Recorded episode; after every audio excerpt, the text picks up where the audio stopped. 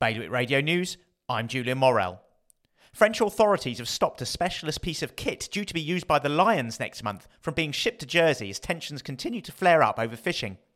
Express understands that the Département de la Manche, which has authority over the ports, has blocked the movement of the cryotherapy chamber, which is destined for the new Strive gym in St. Peter.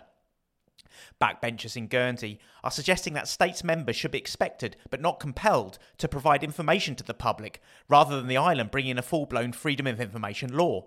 The Scrutiny Management Committee is also recommending that the current code of practice on access to public information is strengthened through an independent appeals process.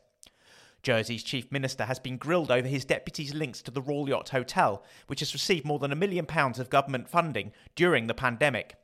Senator John Le Fondré told the States this week that Deputy Chief Minister Lyndon Farnham, who is a consultant to the hotel, had no personal conflicts of interest to his knowledge. Guernsey Dairy's new lactose free, low fat milk is hitting the shelves for the first time today. The new product, designed with lactose intolerant islanders in mind, is packaged in an orange one litre carton.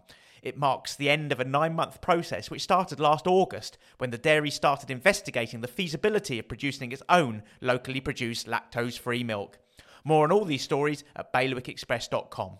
Today's weather outbreaks of rain becoming heavy by late afternoon, a top temperature of 13 degrees. Bailiwick Radio News.